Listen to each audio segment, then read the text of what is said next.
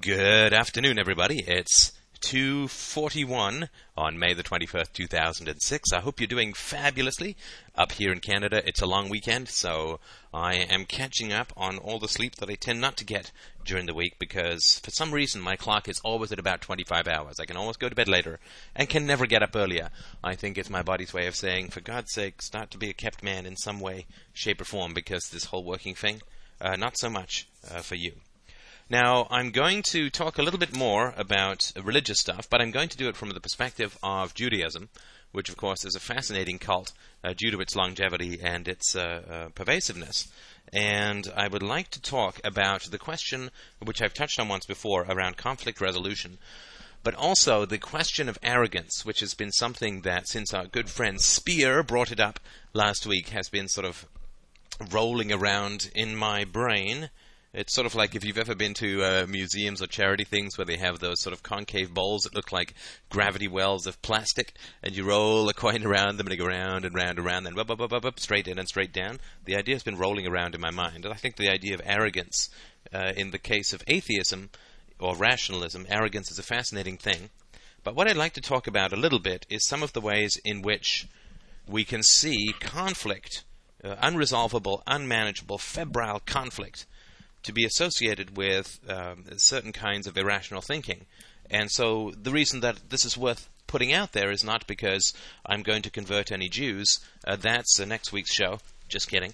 But it's not because I expect to convert any religious people, but it's simply because those of us who don't have much experience with or knowledge of particular religious experiences or thoughts may not so easily understand the degree of conflict and emotional and social and sometimes physical violence that is associated with religious thoughts, religious experiences, religious cults, or you could just say cults. So I'm going to read a little bit from a book, Jew versus Jew The Struggle for the Soul of American Jewry. Winner of the National Jewish Book Award, so I'm sure it's something that isn't going to be uh, too offensive to religious people or to Jews, except, of course, in the way that we are going to be approaching it, by Samuel G. Freedman. And this, just so we understand the relevance of it. Uh, what was the date of publication? Let's see if we can't dig that up. Should be somewhere here at the beginning. This was published in 2000, so relatively recent, I guess you could say. Now, the the basic premise behind this book is that uh, American Jews are particularly torn apart by diversity, uh, sort of majorly, uh, it's sort of fundamentalist versus secularist, uh, denomination versus denomination, liberal versus conservative, and this is all quite fascinating. My, uh, fascinating. My recent boss, who was Jewish, told me quite a bit about this, and that. Uh, a lot of Jews are really pretty secular, and then a lot of them are sort of religious fundamentalists, and this is a particularly important question for Jews because Israel has this thing uh, which was put in shortly after its creation in 48 by Ben Gurion, who actually was able to create, according to my boss, and I haven't verified this independently, uh, Ben Gurion was the first prime minister of Israel and somebody who went round to the UN and to the Allies hoping to get a state of Israel created out of the rubble of the destruction of European Jewry during the Second World War. And one of the major ways that he did it was that he had a lot of dirt on uh, Western politicians, particularly the Roosevelts, who, of course, had, as far as I understand it, or at least as far as my ex boss, who's pretty well informed, tells me about it, they sold a good deal of war making uh, machinery and oil to the Nazis, even during the war. And, of course, this is a crime of high treason punishable by death. And so he threatened to expose all of this, and he had other stuff on the British uh, leadership, and so was able to push through the creation of the State of Israel. And shortly after the creation of the State of Israel, there was this right of return was created, which allowed for Jews to get automatic citizenship within Israel.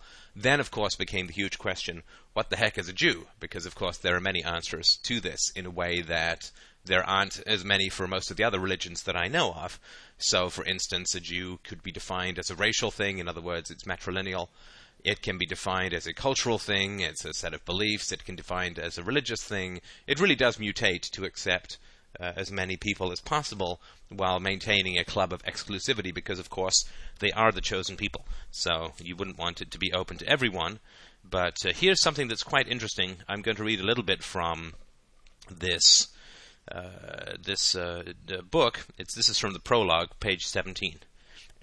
and he's talking about uh, being in uh, in Israel and a religious ceremony that's occurring. Two hours before dawn on May 21st, 1999, the holy day of Shavuot, I walked into the vine-draped courtyard of the Masorti synagogue in Jerusalem, already bustling with dozens of people studying, snacking, and pacing in anticipation. Like me, they were bound for the Western Wall for the traditional daybreak service to celebrate God's handing down of the Torah to Moses.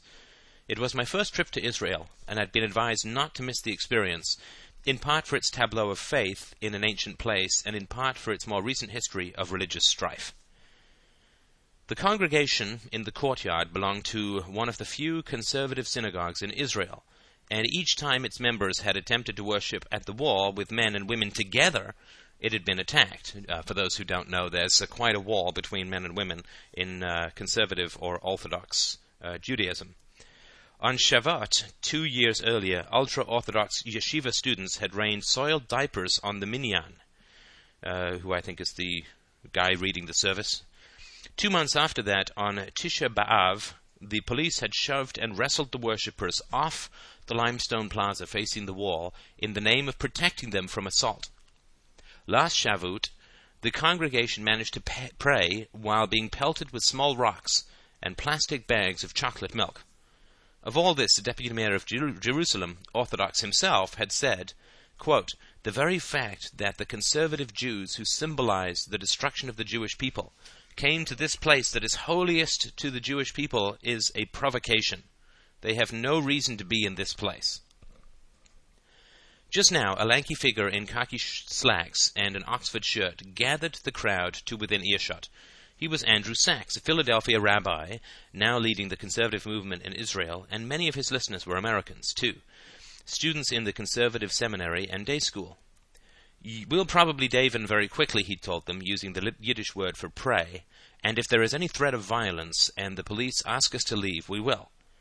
Then he hoisted an Eddie Bauer duffel bag on his shoulders. It contained a Torah. Less conspicuous this way, Rabbi Sacks said as he led the congregation through the courtyard gate. Already the streets leading to the old city were thick with the reverent moving seven or eight abreast towards the Jaffa gate, and Rabbi Sacks's group slid like a tributary into the broad river. Jews in black hats and kerchiefs, Jews wearing skullcaps, known proudly by the Hebrew term kippot, Jews trailing from their waists the fringes called tzitzis that remind them of the commandments, some of the Hasidim already singing and wheeling in joy. Down the crooked, zigzag lanes within the old city went the thousands, passing over paving stones worn to icy smoothness by centuries of pilgrims. Finally, Rabbi Sacks's worshippers reached the rampart overlooking the Kotel, the wall built by Solomon, the holiest site in all of Judaism, and beheld a plaza filled to its last cubit with humanity. Why are we doing this? An American high school student, suddenly fearful, asked Rabbi James LeBeau, Sacks's colleague.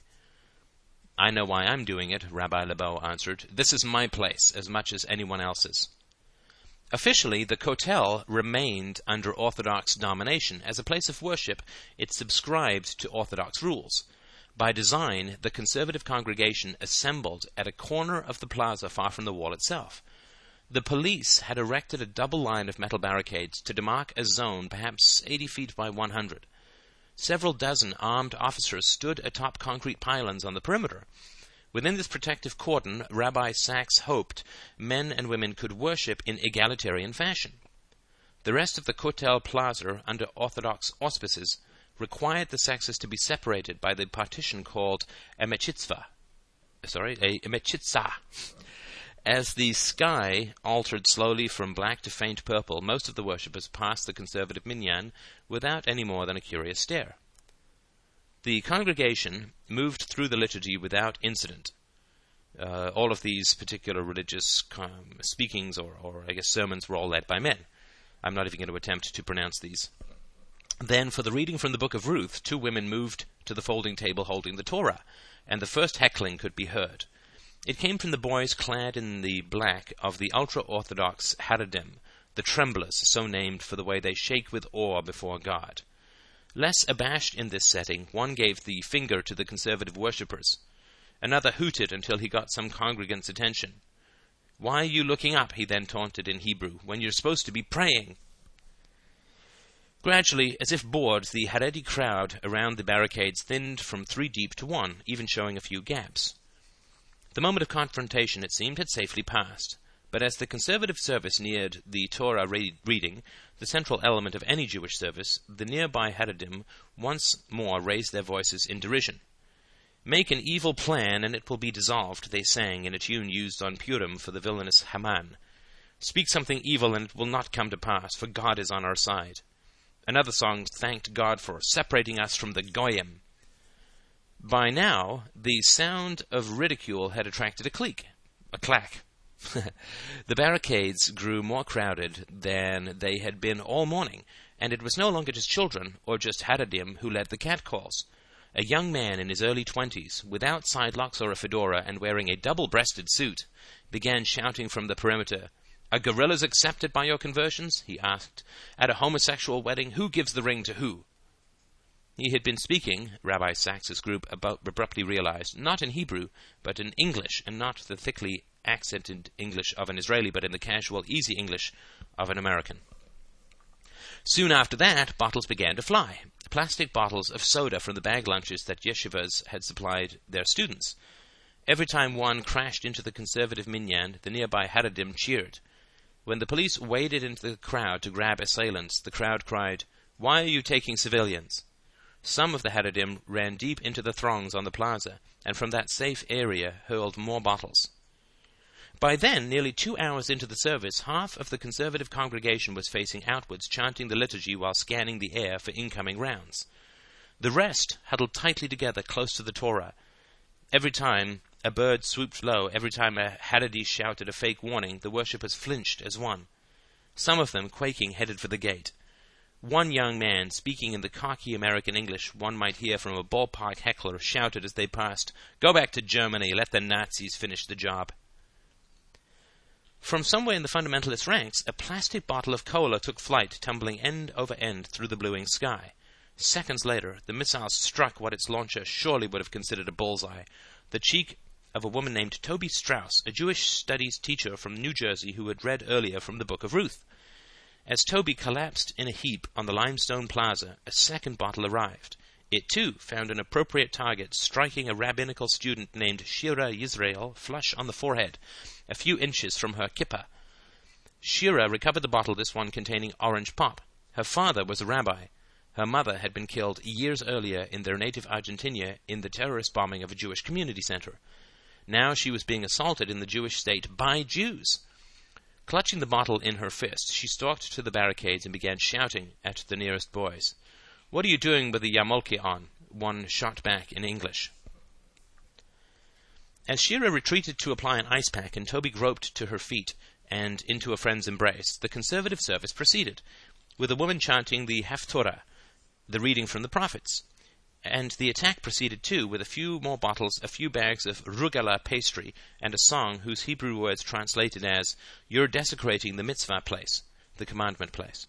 As if in reply, the man in the conservative group muttered, Sinat hinam, pure hatred. Finally, a single wizened rabbi walked with policed escort along the barricades, pleading with the young men to halt, even disarming one of a soda bottle. Several yeshiva girls began arguing with the boys, saying, You're worse than they are. Ignored, the girls left in tears. By the time the conservative service was moving into its final section, the Musaf, a policeman, approached one of the worshippers. How much time is left? he asked in Hebrew. Thirty minutes. See if the rabbi can hurry it up. Based on past experience, Rabbi Sacks had been hurrying already, omitting the usual repetition of the Amidah section and pushing briskly through the rest of the service. At the end, he paused long enough to give directions in English and Hebrew on how to safely exit the plaza. Then the congregation sang the Hatikvah, the Israeli national anthem. Two years ago, the Haredim had booed it. This time, pushed back from the barricades by the police, they didn't respond. Rabbi Sacks returned the Torah to the duffel bag and shouldered it. For the mile long walk back to the Masorti synagogue, the rest of his congregants staggered out, guarded by a corridor of police. As one of the conservative worshippers, a teenager on a study trip from Maryland, passed through the gate, he recognized a Haredi boy roughly his own age, who he recognized in the barricades. Hag Sameach, the Haredi said. Happy holiday.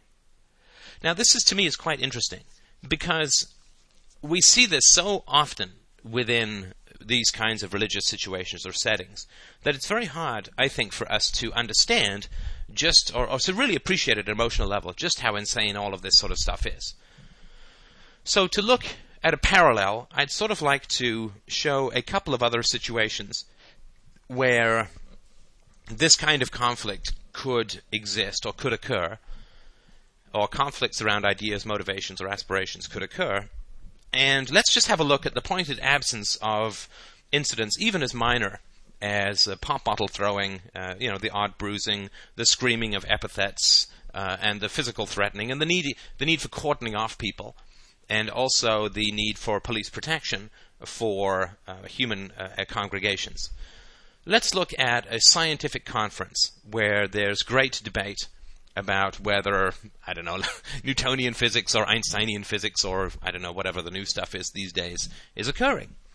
Well, would you really need the people who believe in one uh, branch of physics to be cordoned off and guarded by police and have people screaming epithets and throwing pop bottles at them? I don't think I've ever heard of that from a single scientific conference. And it's not that scientists aren't partial, it's not that they're not partisan, it's not that they're not irrational, it's not that they can't be hostile. It just doesn't really occur. And so this is one of the reasons why when I look at the scientific method or capitalism or objectivity, rationality, and so on, that I think it's well worth looking at because it doesn't seem to. This is a completely minor example of religious violence, and this is among a similar sect, all of whom are supposed to have the same basic goals and ideas. And there's still an enormous amount of hatred. And could you imagine that somebody who believed in a particular branch of physics rather than another branch, or who believed that a certain approach to a mathematical proof was better than another approach to a mathematical proof, that somebody who disagreed with that person would say that they should be murdered uh, in a genocidal manner, in the way that one of these Jews shouts at another Jew that they should return to Germany and let Hitler finish his job. I've never heard of anything like that coming out of a scientific conference. I imagine that when scientists are vying for state funding that things can get pretty ugly, but that's not in the nature of science, that is in the nature of state funding. Now, let's have a look at another situation where people are gathered and they have very material and opposing concerns. And from that, let's look at the idea of something like an auction at Christie's or Sotheby's or some other auction house. Now, here you have people who are bidding, directly bidding against each other for material goods that they all want, and they're all in the same room, those who aren't sort of phoning in their orders. And so they have directly opposing and pretty intense material gains. However, you still don't need uh, rows and rows and rows of police to separate these people who all have opposing material goals when you have a mall where you have a number of stores, let's just say to go out on a limb for a mall, women's clothing stores, which it seems to be is the entire foundation of the North American economy when it comes to malls. You have a bunch of mall uh, stores that are in a mall, and they're within the same neck of the woods, and they're all competing for the same dollars to some degree. Yet you still don't need um, uh, security guards to stand between these stores and to make sure that people don't vandalize and and call out uh, horrible epithets and throw pop bottles at each other.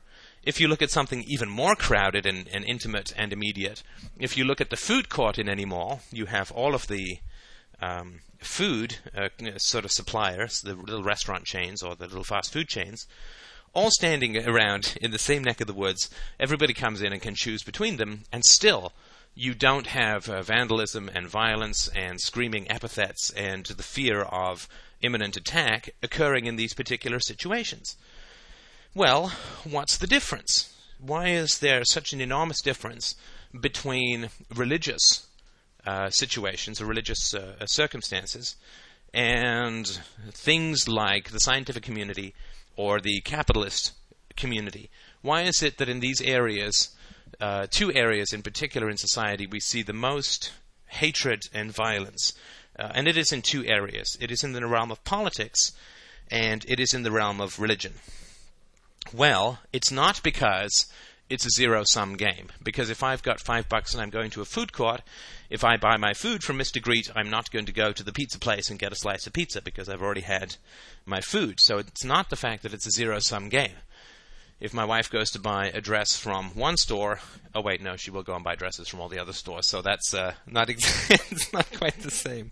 So it's not that it's a zero. Every dollar you spend is a dollar you're not spending everywhere else. So it's not that it's a zero sum game at all. It's not because there's fierce competition. There's fierce competition in the food court. There's fierce competition in Sotheby's and in Christie's to purchase particular goods in an open auction with the people you're bidding against right there. Yet still, in these other situations, we do not need an enormous outlay of uh, violence control, and we're just talking again about a particularly minor incident. We're not talking about the Crusades or the Spanish Inquisition or any of this sort of stuff. Uh, we're just talking about a sort of very minor situation where you need an enormous amount of um, uh, of uh, police protection to make sure that people don't end up uh, killing each other. So it's not because of competition, it's not because it's a zero sum game, it's not because the stakes are high or anything like that, because there's lots of areas where that occurs in the free market and in the scientific community where we still don't have this problem of imminent and incipient violence at all times. No, the real issue, of course, is the complete absence of objective or verifiable or reproducible kinds of situations, truth values, or anything like that. So, if you got together two children and you said to them that you were going to give a hundred dollars to the child who could most come up with the perfect mental image of the color purple, without describing it or anything like that, if you have two kids and they're both they're both concentrating like crazy, and they're both trying to come up with the most perfect mental image of the color purple, well, who are you going to give the hundred dollars to? Is there going to be tears? Is there going to be are there going to be protestations? Is there going to be upset? Are there going to be complaints? Is there going to be conflict? Well, of course there is, because the stakes are high. In other words, for kids, uh, I don't know, maybe hundred dollars doesn't mean that much to kids anymore, but it sure did when I was a kid. But the the stakes are very high, and there's no possibility of any kind of objective measure of the success of the criteria by which the rewards are supposed to be doled out. Let's take another example. Let's say that in a democracy, the political leadership, whoever gets to be in charge of the government, is decided not by the vote count of the voters, but rather by how many votes each politician wants. So you've got a whole bunch of people running for the presidency or the prime ministership or whatever. And the person who wins is the person who gets the votes that they want. So, of course, you call up each politician uh, uh, the eve of the election or just at the end of the election and you say, okay, well, how many votes did you get? And each politician then says, well, I got all of them. I got all of the imaginary votes, I got all the made up votes, I got all the votes that can't be objectively counted, I got them all. Well, of course, that is going to be a rather difficult situation to resolve in a productive manner. And so, what you want to do, of course, is to get a really biased Supreme Court to uh, to decide the matter for you, uh, to the exclusion of the desires of the voters. But that's neither here nor there. That just now. And let's sort of take one other uh, situation where you have a boxing match for the heavyweight title of the world, and the boxers are not allowed to step into the ring, but they must say, um, they must sort of mentally concentrate on the fight, and the person who wins is the person who most effectively beats up in his imagination on the other person. Well, of course, there's no objective way to measure whether somebody's conscious or unconscious or anything like that. The only thing that can occur is each fighter is going to say, Oh, yeah, I totally beat up on the other guy. I definitely win. Now, these situations may sound quite silly, but these are all directly analogous to the process of religious decision making, so to speak. So, when we atheists talk about religion, we're not saying, as a lot of people say, or a lot of people believe, uh, a lot of us are not saying, well, God is stupid, God is wrong, God. I mean, yes, we're saying all of those things. Not so much God is stupid, but God is sort of logically incorrect. But there are also very practical reasons as to why we have a problem with the idea of supreme decision making about the most important things in human life being sort of left up to the imagination of people who are very superstitious. Because when it comes right down to it, you do have a significant problem if you are a religious or superstitious person at all, which is, of course, how do you tell somebody else that they're wrong? I mean, let's just sort of say within the same denomination. So if you're a Christian and you think that the war in Iraq is wrong, how are you going to disagree in a really fundamental uh, way with George Bush, who believes that the same God that you worship has told him to go and invade Iraq? This is a kind of significant question, a very fundamental and very significant question.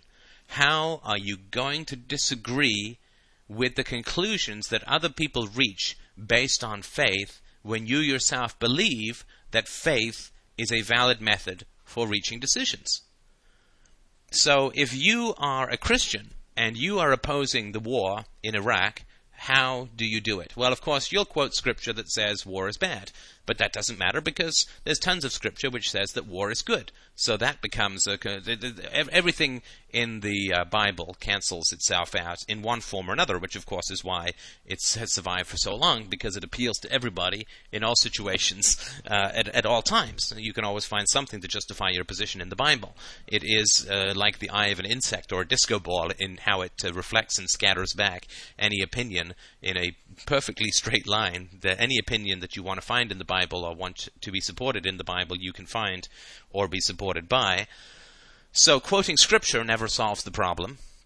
Now, are you going to say that if you are against the war in Iraq as a Christian, and George Bush has instigated the war in Iraq as a Christian, are you going to say that he's a bad Christian? Well, on what grounds could you really be doing that? God is against war, well, God is sometimes for war. And it really then becomes very difficult to figure out exactly how you're supposed to oppose this guy.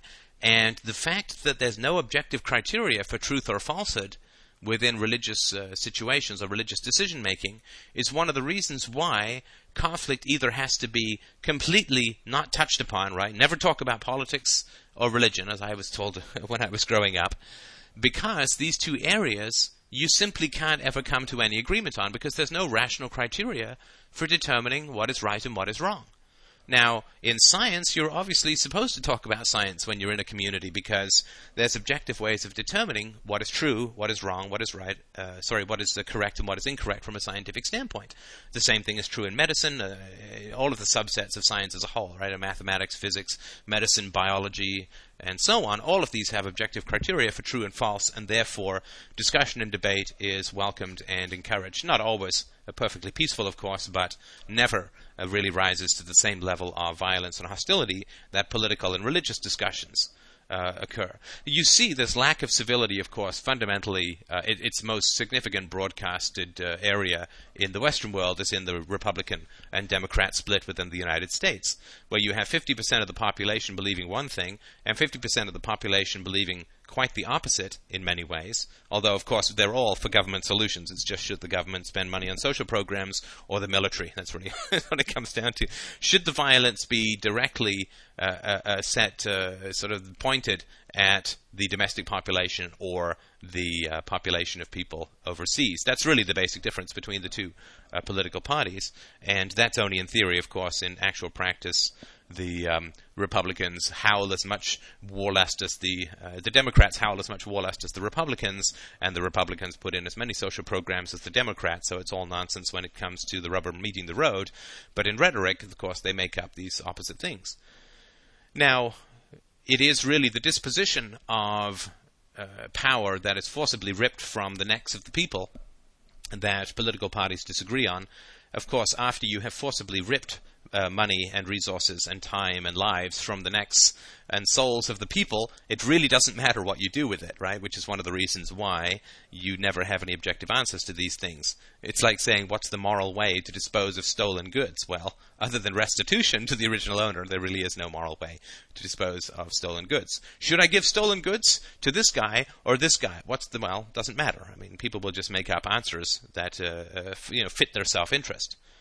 So that's sort of one area in which it's very important to understand that the opposition to religion is because religion based because it's based on uh, faith, which if there is no God, and of course the atheist position is there is no God, then it's pure, it's absolutist fantasy. It's absolutist fantasy. This is a combination that is very dangerous, right? So if you have a subjective fantasy like, wow, it'd be great if I were an astronaut, it doesn't do anyone any harm. But if you have an absolutist fantasy, then you have a great deal of difficulty um, uh, with with other people. It's going to create a lot of of conflict. Now, another area in this book, uh, this is a, a, chapter called Denver, Colorado. I'll just read a few paragraphs from it. This is chapter 2, uh, Denver, Colorado, 1977 to 1983, and it's talking about a gentleman named William, or Bill, who's a Jewish doctor, and he gets uh, attracted to uh, a lady uh, whose name is Anne. And she's uh, non Jewish. She's gosh, I think a Catholic, or she's a Catholic, yes. Now, they fall in love and they want to get married and so on. Now, there is a great deal of difficulty with this, a great deal of, uh, a great mess of problems because Anne's parents are uh, Catholics, of course, and uh, this guy's parents are, uh, Bill's parents are, of course, Jewish, and his community is Jewish. And so what happens, of course, is the bill says to Anne that she has to convert to Judaism. And so what happens is she goes into this uh, conver- conversion class to convert uh, to Judaism. And so this is what Rabbi Foster asks at the beginning. He says, Do you know what you're giving up? I'm giving up the Methodist religion. Sorry, she's Methodist. Anne answered quite literally. Are you sure you can do that? He persisted. Give up Christmas and Easter, give up raising her own children with youth choir, family fellowship, summer Bible school, and the other staples of her own girlhood, give up the common bond of faith with her parents and sisters. While Rabbi Foster didn't know just how deep the animosity of Anne's family ran, she and Bill hadn't told him, he knew the general pattern all too well. Once, a bride's mother had confronted him in the midst of a wedding reception to proclaim that her daughter would forever be a Catholic. Anne tried to allay the rabbi's concerns. For her, converting was no active impulse made in new love's thrall. She and Bill had been together for two years by now. She spoke of Jesus as no more than a great teacher, as Max Frankel had taught, and of her faith in God rather than the Christian Trinity. All that put her far ahead of the conversion candidates who were struggling with belief itself like the divorce lawyer who kept, who insisted on calling God the cosmic administrator. So then, when uh, she goes through this, uh, she scrubs herself uh, down, uh, goes naked into the water, all this culty stuff. And then the Rabbi Goldberger asks her, Are you doing this of your free will? He began, reading from a rabbi's manual. Have you given up any form of faith or severed any other religious affiliation? Do you pledge loyalty to Judaism and the Jewish people amidst all circumstances and conditions? Do you promise to establish a Jewish home and to participate actively in the life of the synagogue and the Jewish community? He reached the last question, the one that mattered to Anne perhaps most of all. If you should be blessed with children, do you promise to rear them in the Jewish faith and to have the male children circumcised? Anne said yes, dropped her head beneath the surface of the water, and lifted her feet off the tile, emerging, uh, allowing the water to touch every cell of her skin. Uh, emerging, she recited the blessings she had learned phonetically and practiced almost nightly. Uh, praise to you, O Lord, our God, King of the universe, who sanctified us with your commandments and commanded us concerning immersion. And then they give this woman a new Hebrew name. It's a pretty common thing among cults, right, to, to rename people. Of course, we do it on the board all the time, but that's because we're trying to learn from the really effective cults and get our own one going in a way that's going to last for thousands of years too. Now, this this is said as December arrived and the wedding loomed, Anne installed a tiny Christmas tree in the basement of the house she and Bill shared. That way, he didn't actually have to see it. He knew it was there, of course, and he kept reminding Anne that there was no place in a Jewish home for a Christmas tree. But that lonely Yuletide of 1980, Anne sat beside it, wrapping presents for her estranged family, listening to carols that she would never again sing, and as she later put it, just saying goodbye to it all and grieving. Now, this couple uh, chug along in their marriage, but they can't uh, have children, so they begin trying to adopt a child. The pregnant girl who approved them as parents was a Gentile, and she insisted that her child be raised with Christmas. Without the threat being uttered, Anne knew the stakes agree or risk not getting the baby.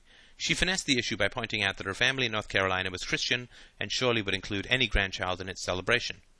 But at a deeper level, she refused any compromise. She had already made her decision. She'd gone over the hurdles. No way was she going to justify who she was all over again. She was a Jew. Now, this, of course, again, if, if you're not religious, right? I mean, and, and if you just look upon this stuff as rank and corrupting and exploitive superstition, right? All of these rabbis and so on get paid for all of this, as all the priests do and all the imams do in the Muslim world and so on. Well, look at the amount of human division that is engendered by this. These this couple, let's just say, who knows, right? I doubt it, because they are a bunch of uh, conformist, uh, empty-souled people who are just grabbing onto this scar tissue I call culture, or the, the fact that I define culture as scar tissue is relevant, and I've talked about in other podcasts. So these are some empty-souled people who are just grabbing onto each other, and but let's just say that they've gone a little further than most, in that they're willing to marry outside their faith. Well, actually, I shouldn't quite say that because the bill forces or doesn't force, but entices Anne to convert to Judaism. And so she goes through a bunch of rituals. She learns a couple of uh, uh, words in a foreign language. She dunks her head underwater, and then she agrees, of course, to cut the heads of the the, the foreskin of her baby's uh, penises off. And I guess that's fortunate enough that uh, she adopted a girl, because otherwise they would have had to do that to the boy, which of course is rank and brutal child abuse of the most vicious kind. But uh, this uh, amount of conflict that is engendered by this religious stuff is quite funny. again, can you imagine? That somebody who believed in one scientific theory versus another scientific theory would be uh, you would not be allowed to marry somebody who believed in a different kind of scientific theory and that your family would disown you and, and, and most of your sisters wouldn't come to the wedding and you wouldn't see your in-laws for five years because you married someone outside of a particular scientific theory.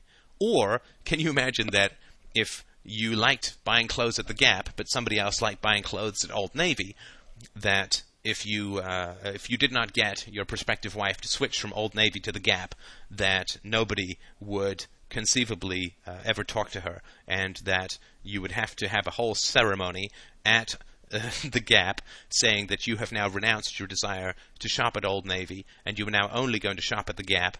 And they went through this whole ritual where they cut up all your credit cards and everything that would allow you to buy uh, clothes at Old Navy, and they got you naked and scrubbed and put you underwater, and then said, as part of your pledge to now only buy at the Gap, you've got to cut uh, and mutilate your your baby's uh, penises, uh, peni. so, can you can you imagine just how that would sort of come across as an advertising slogan, right? I mean, uh, and that it was now evil uh, to shop at Old Navy and virtuous shop at the Gap, and there were all these social sanctions and family dramas. I mean, all of this stuff is quite quite ridiculous when you think about it in, in this kind of manner. But that's because none of this stuff is real. Right? That there's no greater brutality than absolutist fantasies. There is no greater source of human dysfunction, of human violence, of the corruption of children than absolutist fantasies. These things, these rituals, they're all nonsense because gods don't exist, ghosts don't exist, gremlins don't exist, leprechauns don't exist, dryads and naiads and Zeus and God and the Christian God and and uh, Set and Amun and uh, Vishnu. None of these things exist. They're all pure fantasies. And so, because there's all of this absolutism wrapped up in pure subjectivism, pure fantasy, then we are locked in mortal combat around things that don't even remotely exist. And the reason that we're locked in Mortal Kombat is because these things don't exist. Scientists are not locked in Mortal Kombat and do not need security guards for their conferences because, of course, scientists are dealing with that which exists. And in capitalism, in the food court situation, there's an objective measure for the value of what it is you're providing. Do people want to buy it for their own particular requirements? And this is different from religion because religion is something that's inflicted on children when they have no choice and cannot process or understand what is being inflicted upon them. So the adult need for religion that you see in these people is simply scar tissue from a brutalized childhood where they were dragged off to church and told all of this nonsense that is complete nonsense with the serious faced absolutism of parental authority, as we talked about in a podcast about the apple at the dinner table And so the fact that these people need religion is, is just not the case at all. That's like saying that your parents beat you up so badly that your kidneys failed, and therefore for the rest of your life you need dialysis, so somehow it's in human nature to need dialysis.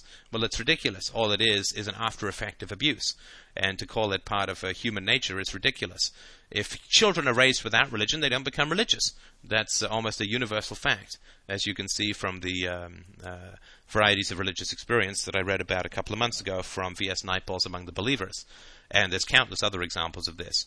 So I just wanted to talk about this uh, example of the kinds of divisions, and these are everyday common divisions. These aren't big dramatic ones of guys getting their hands cut off because that's what Sharia law says should happen to thieves and women who have to walk five paces behind their men with their faces veiled. I'm not talking about any of that stuff. I'm talking about stuff that's just a little bit more simple and a little bit more everyday and a little bit more sort of Western, just so you can understand exactly what has occurred, uh, what religion does, uh, to human society, the amount of conflict and horror that it produces. And of course, we don't just oppose it because it's false. It is important to oppose it because it's false, but uh, the belief in Zeus is false as well, but I don't spend a lot of time ranting about uh, uh ancient uh, uh, Greek and Roman religions.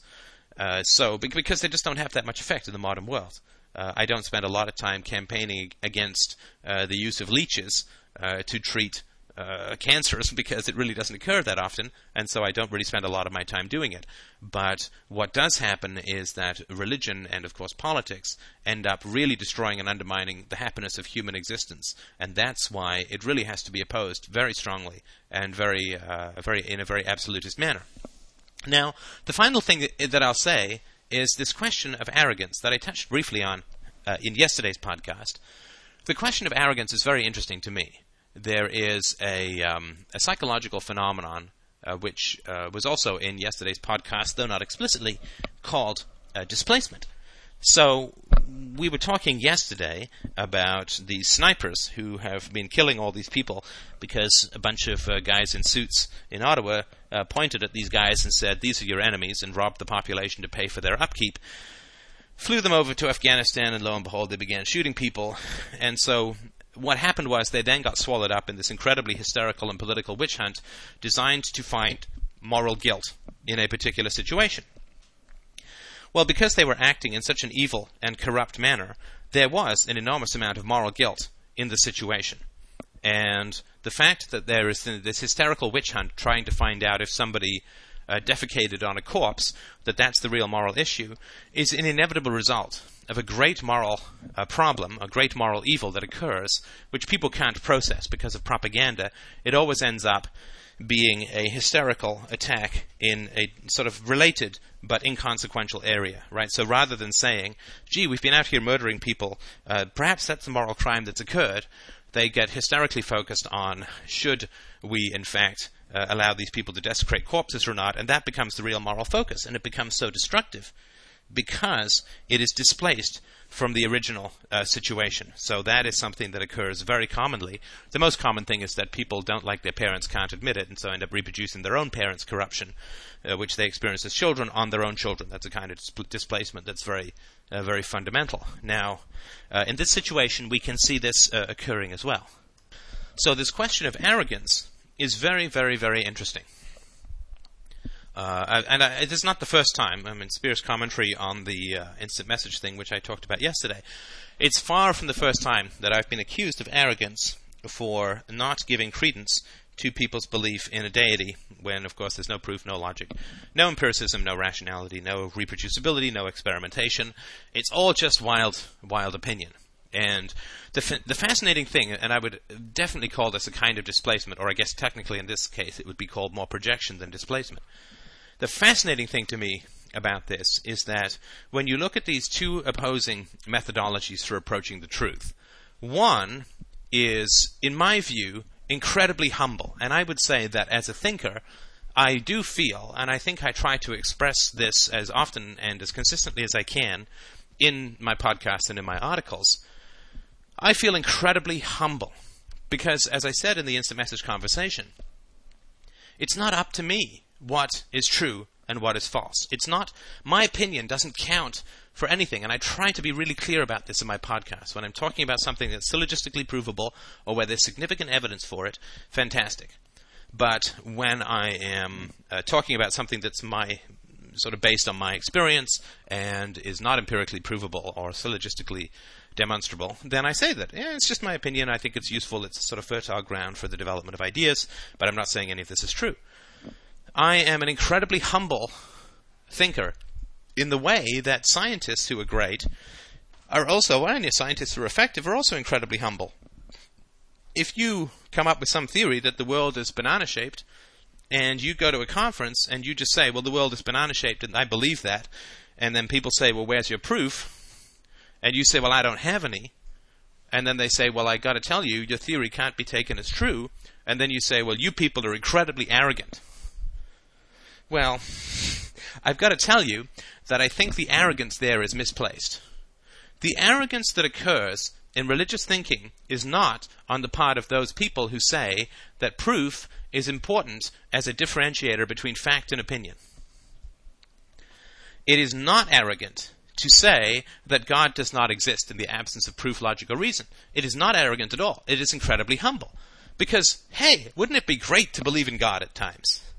Wouldn't it be great when you're scared or when you're lonely or when you feel like your life is, is uh, meandering or you've lost your way or or something bad happens to you, or someone you love dies, that you're going to meet them again. Oh, it would be great at times to believe in God. I understand that. I really do. But it's not up to me whether God exists or whether a belief in God is valid. It's not up to me. It's not up to you. It's not up to churches. It's not up to atheist societies. It's not up to anybody.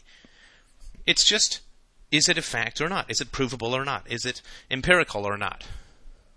Facts uh, and truth, the truth as a criteria, is absolutely not up to us as individuals. And if you say, because I feel it, it is true, that seems to me extraordinary arrogance.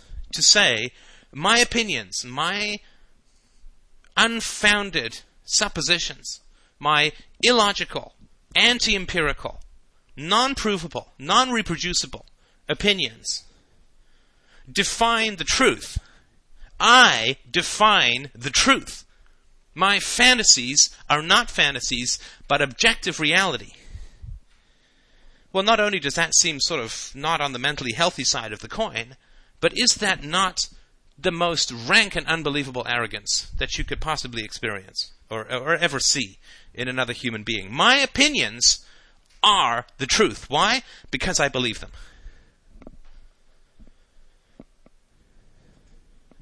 That is incredible arrogance. And the psychological mechanism of projection is something that occurs when a trait that you can't stand in yourself you then project onto others. So if you're a very angry person, but you, you think it's very bad to be angry, then you're going to go around making all these other people angry, and then saying, oh, these people are much angrier than I am, therefore I'm a good person.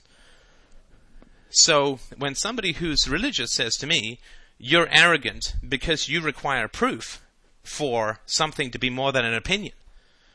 I gotta tell you, I really do feel very strongly that arrogance is occurring in that situation, but it sure is not on my side. And I think that's a kind of confidence that we need to have.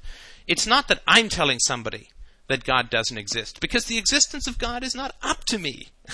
I mean, if it were, I'd be more powerful than God.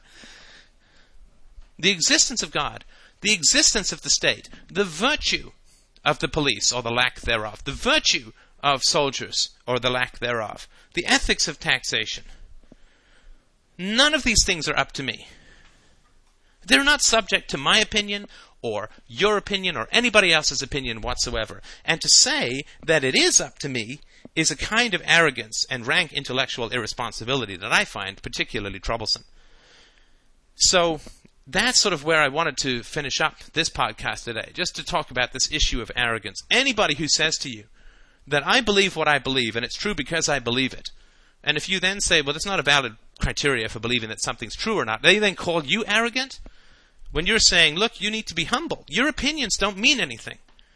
Exactly the same as my opinions don't mean anything.